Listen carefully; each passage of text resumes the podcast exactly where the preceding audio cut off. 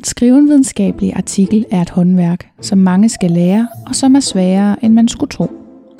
Det er ikke i sig selv en videnskab, og derfor er det svært at finde god litteratur om, hvordan man skal gøre.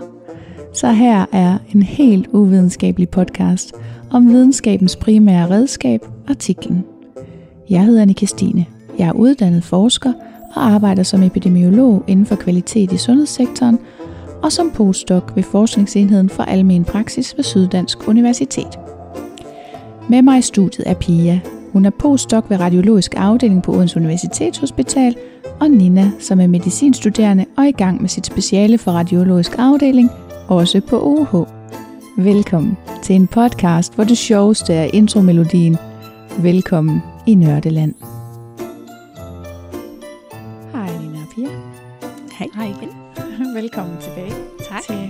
Publipro podcast, Jo, tak. hvor vi snakker om, hvordan man skriver en artikel. Mm. Mm. Videnskabelig artikel, ja. vel at mærke. Ja. Og det vi skal tale om nu, det er øh, et emne, vi har kaldt struktur og gode vaner, herunder anvendelse af referenceprogram. Jamen, jeg er så god til at finde på titler. Ja. Øhm, I virkeligheden, så øh, noget af det, der kan være, når det er svært at komme i gang nogle gange, så kan det, der kan, noget af det, der kan hjælpe, det er faktisk, at man øh, ser på, hvilke, hvilke emner, der egentlig skal dækkes i sådan en artikel. Altså, afhængigt af, hvad man skriver. Så øh, hvis nu man skriver et randomiseret klinisk studie, så er der en, øh, en guideline, der hedder Consort, som er lavet øh, i 1993. Der har Consort-samarbejdet startet, hvor de lavede nogle retningslinjer for, hvad er det egentlig, der skal stå i en artikel, der beskriver et randomiseret klinisk studie, for at kvaliteten af afrapporteringen er tilstrækkelig god. Mhm. Og det er et super samarbejde, de har opdateret flere gange. Øh, senest tror jeg, det var i 2010. Ja. Øhm, men hvad der skal være i, det er så et randomiseret studie. Og Nina, Ja. hvad er det nu for en slags studie, du har lavet, eller skal lave, eller er i gang med, eller hvad det hedder? Ja, det synes jeg har været lidt, lidt usikkert. Mhm. Øhm, men det var det er et diagnostisk observationelt studie. Mm-hmm. Øhm, så, så det er ikke så meget konsort. Nej. Øhm, det Ved er du, mere det så er? over i noget strobe, Yes. har vi fundet frem til, den passer. Okay, strobe, det er observationsstudier, ikke? Mhm. Mm-hmm. Ikke sandt? Jo. Åh, oh, den kunne jeg bare lige. Det er også fordi jeg er epidemiolog. øhm, det er rigtigt. Der findes faktisk en øhm, database over de her guidelines, der hedder equatornetwork.org, tror jeg. Ja. Mhm. Hvor man kan gå ind og slå op efter hvilke studietype man har, og så kan man finde en passende guideline. Og de fleste af dem har faktisk også nogle checklister, som man Nemlig. skal submitte. Nemlig. Så skal man submitte checklisten, så tidsskrifterne ved, okay, nu har Nina beskrevet alle de ting, der er vigtige for hendes Ja. studie. Og det sjove er jo, at man skal gøre det selv. Ja. Har du gjort alle de her ting tilstrækkeligt? Ja, det har jeg. Sørg med. det mener man jo nok altid selv. Men bortset fra det, så er det faktisk fint at have sådan en checkliste Mm. at kigge i. Øh, også til at komme i gang med at få skrevet noget. Og den er jo netop også delt op i overskrifter og underoverskrifter, og det kan hjælpe, hvis man laver en manuscript map, som vi har snakket om tidligere. Mhm. Men det kan også bare hjælpe, hvis man ikke laver en manuscript map, men ja. man bare skriver sådan, som jeg vil foreslå det. Ja. så, så, så sådan en checkliste, den hjælper med, hvad er det for nogle punkter, der skal adresseres. Og den er også ens bedste ven, når man senere skal submitte. Og så kan man sige, så er det en god idé at skrive i sin artikel, hvilken type af studiedesign det er, fordi når man sidder og læser artiklerne, så er det ikke altid, det frem, Mm. fremstår så nemt. Nej. Øhm, så selvom man synes, at det er det helt klart, at mit studie er et observationelt studie, Mm. så kan det være, at det faktisk er svært for nogle andre at læse, så er det godt at have med. Og vi har jo også i din case, Nina, faktisk en lille problematik, fordi øhm, som du selv siger, du er en lille smule usikker på, hvad det egentlig er for et studie. Mm. Mm. Og der kan man sige, at det er jo dejligt, at man bare selv kan få lov at klassificere sit eget projekt. Jeg plejer faktisk at gå så vidt som til, at jeg skriver det i øhm, titlen. Ja. Men der er meget stor forskel på, øh, hvordan man går til det med titler. Har I også set, der er sådan nogle øh, artikler, som har opkaldt efter sådan noget Harry Potter-agtigt tema? Der skal være øh, ord, der er sådan, ja, Det er sindssygt sjovt. Altså, og det er jo det der, men det man bare skal huske, nu handler det ikke om titler lige nu, det man skal huske, det er, at man skal også gøre sin artikel søgbar. Så hvis man siger, øhm, hvis man bruger en Beatles-sang, kan, kan vi lige hurtigt, Øh, kom venner. yesterday. Hvis man kalder sin artikel Yesterday, så er det ikke super sigende for indholdet. Vel? Det kan godt være, at... Øh, Overhovedet ikke. nej, Hvad mindre det har noget med den sang at gøre. ja, eller ja, det kan være en analyse af sangen. Ja. Det kan også være, det kan også godt være, at der er et eller andet, øh, at det har en eller anden genial sammenhæng. Det troede jeg slet ikke var en mulighed. At være så kreativ med titlen. Okay. Jeg troede mere, det var sådan meget... "Dang, Det er det her, vi laver og kigger på. Faktisk, så, øh, så er der et eksempel her. Øh, jeg søgte jo på scientific writing og forskellige øh, sø- søgeord for det, og fandt nogle artikler, og øh, der er et eksempel, der hedder Tell Me a Story. Det er jo egentlig en udmærket øh, titel. Den Mhm. er interessant, og hvis det hand, rent faktisk handler om at skrive en artikel, så synes jeg, at den er også meget sigende. Fordi min øh, måske vigtigste note til, når man skal skrive en videnskabelig artikel, det er, at man skal gøre den interessant. Så Tell Me a Story er i virkeligheden en super titel til en artikel. Men problemet er bare, at den ikke fortæller ret meget om, hvad det handler om. Og hvis man ikke er sporet ind på, at det her handler om artikelskrivning, hvis man nu øh, sidder og søger om et eller andet øh, mikrobiologi, et eller andet, man vil undersøge, eller et eller andet med DNA-strenge, og så er der Tell Me a Story, jamen, øh, hvordan ved man, så, om den er relevant? Mm. Så den kan nemt risikere at blive sorteret fra tidligt i en litteratursøgning. Nå, men lad os ikke uh, gå for meget ind i det i dag. Yes. Det der med, hvad for en uh, slags studie man har lavet, Mhm. det kan være en idé at skrive det i titlen, og det kan også være en idé at skrive det et hvilket som helst andet sted. Også fordi, jeg kan faktisk selv være tilbøjelig til ikke altid at læse titlerne, eller sådan, ikke, ja. i hvert fald ikke hæfte mig ved dem så meget. Mm. Så det er dejligt for mig, hvis det står et eller andet sted i metodeafsnittet eller introduktionsafsnittet, hvilken studietype der er tale om. Jeg vil sige, i forhold til det der med, hvis man er i tvivl om Mm. mm. en studie øhm, fra vores undervisning. Mhm. Nu ved jeg ikke lige, hvor den, den, øh, det flowchart kom fra, men det er sådan et flowchart, man ligesom kan følge. Så står der sådan et spørgsmål, jamen, om man bruger mennesker Ja. som forsøgspersoner eller interventioner, ja. så kan man ligesom bare følge den ned mm. og svare på de spørgsmål. Det, det var den måde, jeg i hvert fald fandt sådan, okay, det er strobe, mm. jeg skulle bruge. Så hvis man er i tvivl, kan man, jeg ved jeg ikke, hvor den er, men man, de findes derude. Sådan Vi må finde den. Fordi der kan nemlig, det kan være ret uoverskueligt, synes jeg. Ja, det kan det godt. Og det er rigtigt. Og sådan nogle flowcharts findes heldigvis. Der er masser af hjælpeværktøjer derude. Også til, hvilken statistisk test skal jeg bruge, og alt sådan noget. Mm. Det er ikke sikkert, at de altid har ret, men det kan være en udmærket, øh, udmærket måde at komme i gang på. I forhold til det her med struktur og gode vaner, så vil jeg altid sige, skriv lidt hver dag. Det sagde jeg også i en tidligere episode. Øhm, men man skal ikke udsætte det.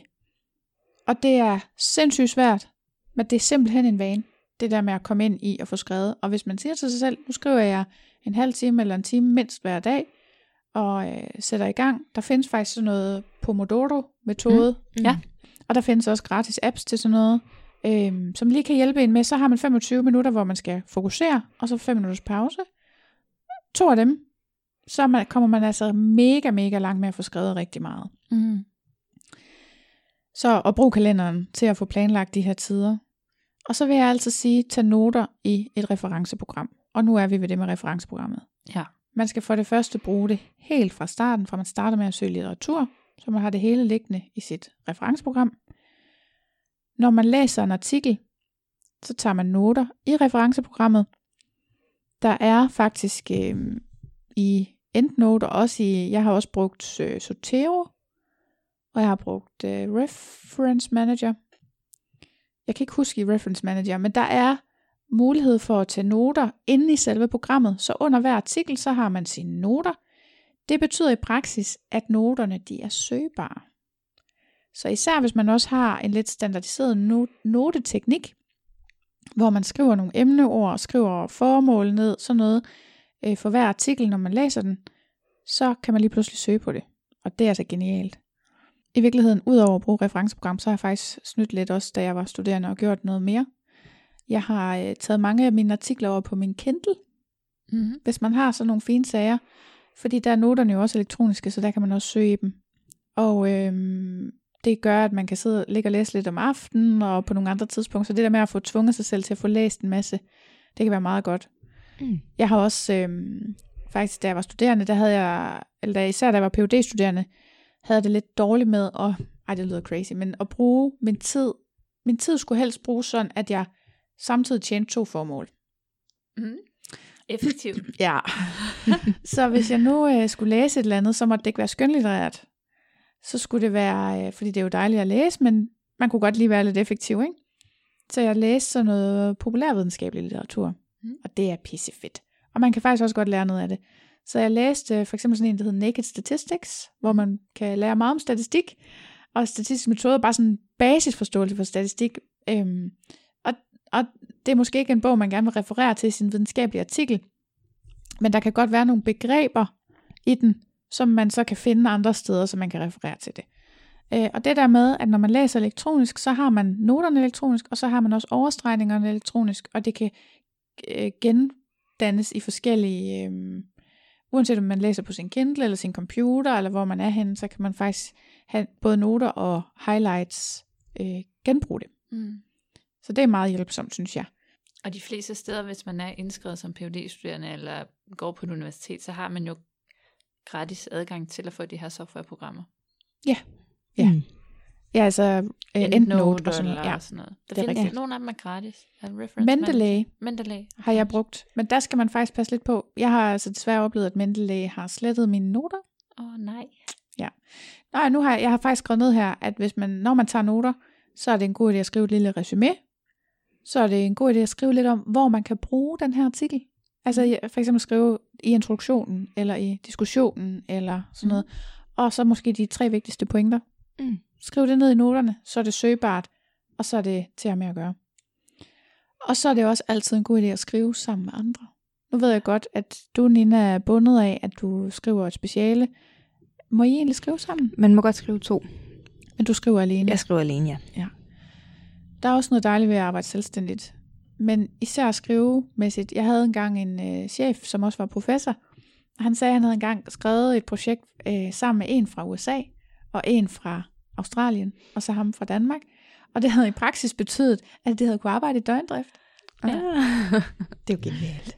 Det er det genialt. Så det havde virkelig været effektivt. Og det er det der med, at øh, jeg tror, alle studerende kender det der med, at øh, hvis man lige har været syg en dag, eller holdt en fridag, så når man kommer tilbage, så er der ligesom ikke sket noget med ens opgaver. Der, de har ikke flyttet sig. Men hvis man skriver sammen med andre, så kan man faktisk være så heldig, at øh, de har skrevet noget på det. Mm. Og man kan bruge de ting, man hver især er god til. Jeg har faktisk tit i mine skrivesamarbejder, fordi jeg er ikke, øh, jeg er ikke begrænset af min øh, store viden inden for de kliniske områder, så er jeg rigtig god til at skrive introduktioner.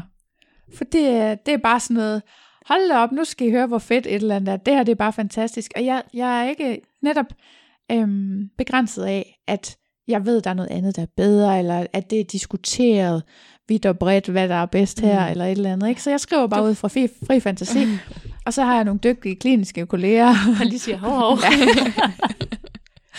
Ned på jorden igen. lige præcis. Det går lige fra ekstrabladet over til at være sådan noget information. Ikke? Men det er også fint. Det er jo sådan, vi kan bruge hinanden. Ikke? Fordi det der med den blanke side, det kan godt være enhver forfatters værste fjende. Så øh, fordi jeg er ligeglad med, om der er blank, for jeg skriver alligevel om noget, jeg ikke aner en skid om, så jeg skriver bare løs. Og så kan de andre netop have noget tekst at gå ud fra. Mm. Så på den måde kan det være rigtig smart at skrive sammen med andre. Og som jeg også sagde til dig, jeg tror, at det første afsnit, Nina, selvom du skriver sammen med andre, så øh, sørg for, at I læser hinandens. Mm. Fordi det kan hjælpe på skrivestrukturen og hvordan, øh, hvad der skal stå i hvilket afsnit, men også bare i forhold til at få holdt hinanden fast på deadlines. Mm. Ikke? Hvornår skal Ja. vi have det her Det afsnit kan være, vi skal færdigt? til at lave, Nina laver dataindsamling sammen med en kandidat specialstuderende, der skal skrive på næste semester. Ja, Så det er sådan, selve projektet går hen over to år, Mm. eller to semestre, men Mm. øhm, det kan være, at vi skal sætte hende op til at, at læse det, du har skrevet. jamen, Hvis, hvis hun har tid og overskud Ja. til det. På den måde kan man jo godt bytte ydelser. Det kan jo være, at hun gider gøre det for dig nu, hvis du gider Ja, gøre så det for kan jeg gøre det Ja. senere for hende, ja. Mm. det var en god idé. Mm. Altså i det hele taget skal man jo bare udnytte sit netværk til øhm, noget af det, man lærer ved at arbejde videnskabeligt. Der er jo flere, der kigger på det, jo bedre bliver det faktisk. Ja. Men det er svært første gang. Ja, Det er svært første fanden. gang, man skal aflevere noget. Ja. Og man synes, jeg kan huske det første udkast til min, den første artikel til min PhD, ja. da professoren havde haft den, og jeg åbnede dokumentet. Jeg tror, der var sådan noget 170 kommentarer eller sådan noget, og man var sådan, jeg sletter bare det hele og starter forfra. Man Og så skal, skal man tænke, det er læring, jeg bliver klogere, og jeg Ja. bliver en dygtigere skriver. ja, og det man finder ud af, når man selv prøver det, det er, at man også selv har noget at byde på. Og det er ikke fordi, det der er skrevet, det er dumt. Så man skal ikke tænke, at man selv er dum. Man har bare for eksempel ikke prøvet det før. Nej. Øhm, og ellers så er det jo bare nye og bedre perspektiver Mm. på tingene. Og så skal man også tænke på, hvis man har flere vejledere. Mm. Nu Mhm. ved jeg godt, vi må ikke øh, kommentere på din opgave skriftligt, men når vi når til, at vi skal lave den rigtige artikel, øhm, der er forskel på at være radiolog, og der er forskel på at være lungemediciner. Så Mm. Christian og Amanda vil trække den i en retning, og mig og Ole vi vil trække den i en anden retning, og så Ja. skal Nina stå i midten og Ja. ligesom tage alle de gode frugter og høste dem, Mm. og få det sat sammen. Ja. Fordi at alle kan bidrage med noget forskelligt, og nogle gange er det svært at sidde i midten. Ja, det er rigtigt. Det er virkelig frustrerende, især hvis de siger noget modsatrettet. Og det kan de godt finde på at gøre, uden at blinke. Ja. Altså, bare sådan, jeg synes, du skal gøre det her, og så er den anden siger det modsatte. Og der er ingen af dem, der sådan lige tager den op med hinanden vel, og siger, nej, men skulle vi finde kompromis eller noget? Nej, nej, det er så din opgave, Nina. Mm. Og sådan bliver man en god diplomat. Ja. ja. Er der nogen af jer, der har noget at tilføje i forhold til det der med at bruge et referenceprogram? Jeg tror, Pia, du sagde faktisk noget, inden vi gik i gang med, at man skal huske at uh, droppe formateringen, Mm. inden man sender. Ja. Ja. Prøv at sige det igen. Det er fordi, hvis man har øh, sin Word og sin EndNote til at køre sammen, og man har den på øh, sådan automatisk opdatering, så hvis man sender det til nogen, der også har deres EndNote åben, så kan de nogle gange godt lave øh, rod i det. Ja. Så øh, der findes en lille en, der hedder øh, formatering off. Sæt den på, inden I sender det til jeres vejleder. Ja. Eller medforfattere. Det er lidt noget råd. Fordi Man- hvis, ja, hvis, der laver, hvis der laves rod i det her øh, referencer, mm. så er der bare en ting, og det er at starte forfra, og det er svært Ja. at skulle sidde og huske, hvor var det nu henne, at jeg lige fandt det. Ja. Mm. Det er rigtigt. Men, og det gode ved, at man øh, bruger referenceprogrammet helt fra begyndelsen, det er, at øh, for det første, så kommer de til at stå automatisk i rækkefølge. I, altså de laver jo sådan nogle referenceprogrammer, kan selv lave en litteraturliste, hvor at litteraturen kommer ind i den rigtige rækkefølge. Mm. Det vil også sige, hvis du flytter om på to artikler, lige pludselig nævner en anden en tidligere, så skifter alle numrene af sig selv. Det bliver man rigtig glad for. Mm. En anden ting er, hvis du skifter tidsskrift. Det talte vi også om i en tidligere episode. Man starter med at submitte til et tidsskrift, så bliver man afvist, så skal man videre til et andet. Og øh, det første, de havde APA-style, og de næste, de har Harvard. Ja. Altså det er jo sådan nogle øh, referencestiler, ikke? Mm. Stilarter, hvor den ene er metal, og den anden er med, hvor man skriver forfatternavnet i en parentes efter. Yay! Så får man lige lov at gøre det om manuelt. eller også så har man brugt et referenceprogram fra starten, så gør man det med tre klik eller sådan noget. Det er genialt. I virkeligheden er der mange af artiklerne, eller tidsskrifterne, der selv har en stil, de gerne vil have, man bruger. Så har de faktisk selv en lille øh, fil, man kan downloade til sit referenceprogram, og så sætter den artiklen op med præcis den måde, de vil have. Altså, nogen vil jo have, at der står et tal efter et punktum, nogen vil have det før punktum, nogen vil have det løftet, nogen vil have det sænket. Altså, alt sådan noget. Det kan, der får man bare en lille fil fra det enkelte tidsskrift, og så gør den det selv. Det er genialt. Smart. Ja. Meget smart. Yes, så det var vist, øh, nu håber jeg, at der ikke længere er nogen, der er i tvivl om, hvorfor det er en rigtig god idé at bruge referenceprogram fra begyndelsen. Så øh, har du nogle spørgsmål, Lina? Nej, øh, ikke i forhold til referenceprogram. Nej. Jeg har haft lidt udfordring. Nu er jeg gået lidt i gang med at skrive med, når man øh, skriver første gang og Mhm. sætter referencerne ind. Ja. Øh, det synes jeg kan blive en udfordring at redigere i. For- Øh, hvis man så rykker nogle sætninger sådan lidt, mm. lidt rundt, og sådan, øhm, hvordan, altså, om der så kommer rod i den, eller det der med at holde styr på, hvilken reference, der har hvilken information. Ah. Jeg vidste ikke, at man kunne tage noter i referenceprogrammet, så det vil jeg Nå. begynde at bruge nu. Ja. Øhm, men, men når man skriver sådan en kladeagtigt, Mm. kunne jeg godt forestille mig, at der var flere, der ikke øh, gik ind og lavede sådan tekniske øh, referencer, men ligesom bare lavede en lille note til sig selv. Mm. Øhm, men det kan jeg så høre, det er smartere at, at bruge den helt, helt fra starten, også i sin øh, første udkast. Og protokollen. Også i protokollen, ja. Ja. Ja. Og i det og hele så kan man taget, tage noget, altså så kan man jo tage dele af protokollen og begynde at copy-paste over, for eksempel, mm. altså Mm. meget af metodeafsnittet er jo tit det Mm. samme, så man kan bare Ja. ja. flytte det. Ja. Mm.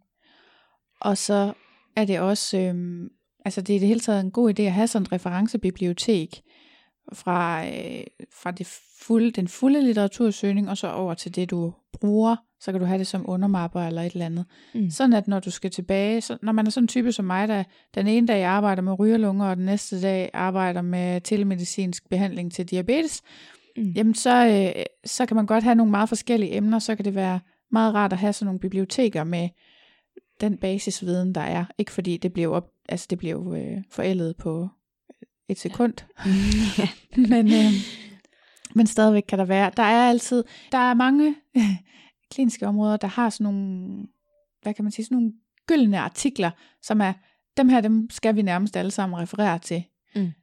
For eksempel James Lind, hvis man skriver et randomiseret studie. Nej, det behøver man ikke.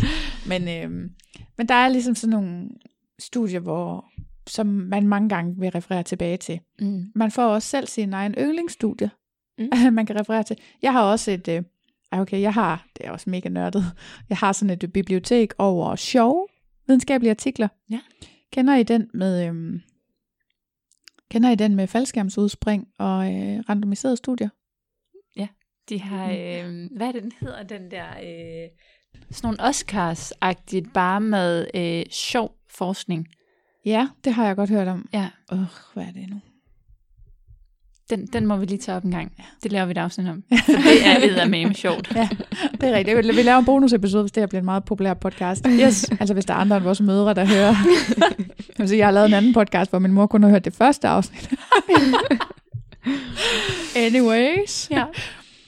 Øhm, ja, men kender I, kender I den der med faldskærmsudspring? Vi er næsten lige nødt til at sige, hvad den handler om. Du kender den godt, Pia? Jeg er meget nysgerrig nu. Ja. Mm. Det er, at øhm, det er nogen, der sætter sig for at lave en metaanalyse af, om det bedst kan svare sig at have faldskærm på, når man hopper ud fra en flyvemaskine, eller ej. Fordi der er anekdotisk evidens for, at man godt kan hoppe ud fra en flyvemaskine uden faldskærm og stadigvæk overleve. Så hvem siger, at faldskærmen er en livreddende intervention? Mm. Det er vi nødt til at... Vi skal lave en metaanalyse. Så de går på jagt efter randomiserede studier, hvor man har øh, ja, randomiseret folk til faldskærm eller ikke faldskærm, og dem finder de ikke, og derfor har de et stort problem. I virkeligheden så er artiklen jo en øh, satirisk kommentar Mm. til den øh, lidt, lidt øh, barske linje, der måske har været i en periode med, at alt skulle være metaanalyser. Mm. Og det er ikke, fordi jeg er absolut selv stor, stor fortaler for metaanalyser, men man må også erkende, at der findes områder, hvor det af forskellige årsager ikke giver mening Mm. ja. at lave metaanalyse, og det kan for eksempel være, fordi det at gennemføre studiet er uetisk. ikke metaanalysen er ikke uetisk, men øh, de randomiserede studier, der bør, skal indgå i metaanalysen, de er jo Mm. en lille smule uetiske. Ikke fordi der ikke er lavet uetisk forskning. det, det kan vi også lave en episode om. Har du fundet den? Ja, det hedder IG Nobel Prize. Ja, IG Nobel. Ja. Fedt. Det, og, og de holder jo sådan en Nobelpris Award øh, Ja. ja. hvert år. Og så er der øh, en lille pige med, du ved, I ved, de her øh, øh, sådan noget klassisk musik, så er der de der to store tallerkener, der sådan Ja. knaldet sammen. Ja. Så de får, øh, når de har vundet de her priser, så Ja. kommer de jo op og skal holde en takkesalen. Og øh, hvis ikke, øh, når det overskrider et minut, Ja. så kommer hende der pigen hen, og så begynder hun at stå og banke den der og sige, og sige, nu er det slut. Ja. Tak for i dag. Det er rigtigt sådan, når man først får en professor til at snakke. Det er derfor, der ikke er en professor Ja. med i den her podcast. det er ligesom, jeg har også nogle gange haft den der, hvis man sender sine ting i review, altså hvad regner du med? Når du sender det til en professor, Ja. så får du feedback, ikke? For at vide, at der er noget, du kunne have gjort bedre. Ja. Jamen fedt. jeg har faktisk selv, altså apropos sjov forskning, men det er så også forskning, der aldrig er blevet til noget, så rent etisk har jeg selv en lille en på, en lille en på samvittigheden. øhm, jeg har indsamlet data på, om det var godt for julestemningen på afdelingen at have nisseordning, eller ej. Mm. Så jeg, øh, det er Blandt ikke, de ansatte? ja, det er ikke en randomiseret undersøgelse, fordi øh, vi mente, at der ville være for meget sådan noget contamination. Ja. Så vi havde to forskellige settings, hvor den ene, øh, og tilsvarende, hvad kan man sige, arbejdsopgaver, Mm. mm. men hvor den ene havde nisseordning, og den anden ikke havde, så målte vi på forskellige, øh, hvad kan man sige, proxyer for julestemning. Vil, øh, vil du løfte svaret på, hvad du fandt ud af? Eller? Jeg, jeg ved det ikke, for jeg har ikke analyseret data. Men hvis der er nogen, der sidder derude og lige mangler et projekt, Men sagde du, det var uetisk? det er uetisk at ikke publicere det, ikke også? Nå, Når ja, man på nu den måde. engang har indsamlet data. Ja. ja. Folk, gik, folk bidrog jo med deres egen data om deres eget julehumør, og hvor mange gange de havde brudt spontant i julesang og sådan noget. Vi lavede også nogle objektive målinger af, hvor mange gange der blev grinet på gangen. Ej, hvor sjovt. Ja, ja. Det var en genial idé jo. Men altså, sådan er Men det. der skal jo helt klart bare være mere sjov forskning også. Det skal der da. Ja. ja. ja. Men øh, det synes jeg er et godt sted at slutte. Ja. Tak for nu. Tak.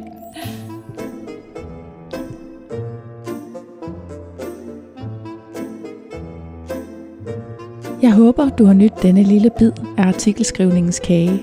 Hvis du vil bidrage til podcasten, se hvad der sker bag om mikrofonerne, eller deltage i et fællesskab for nørder om artikelskrivningens fine kunst, kan du følge med på Instagram på profilen publipro.dk.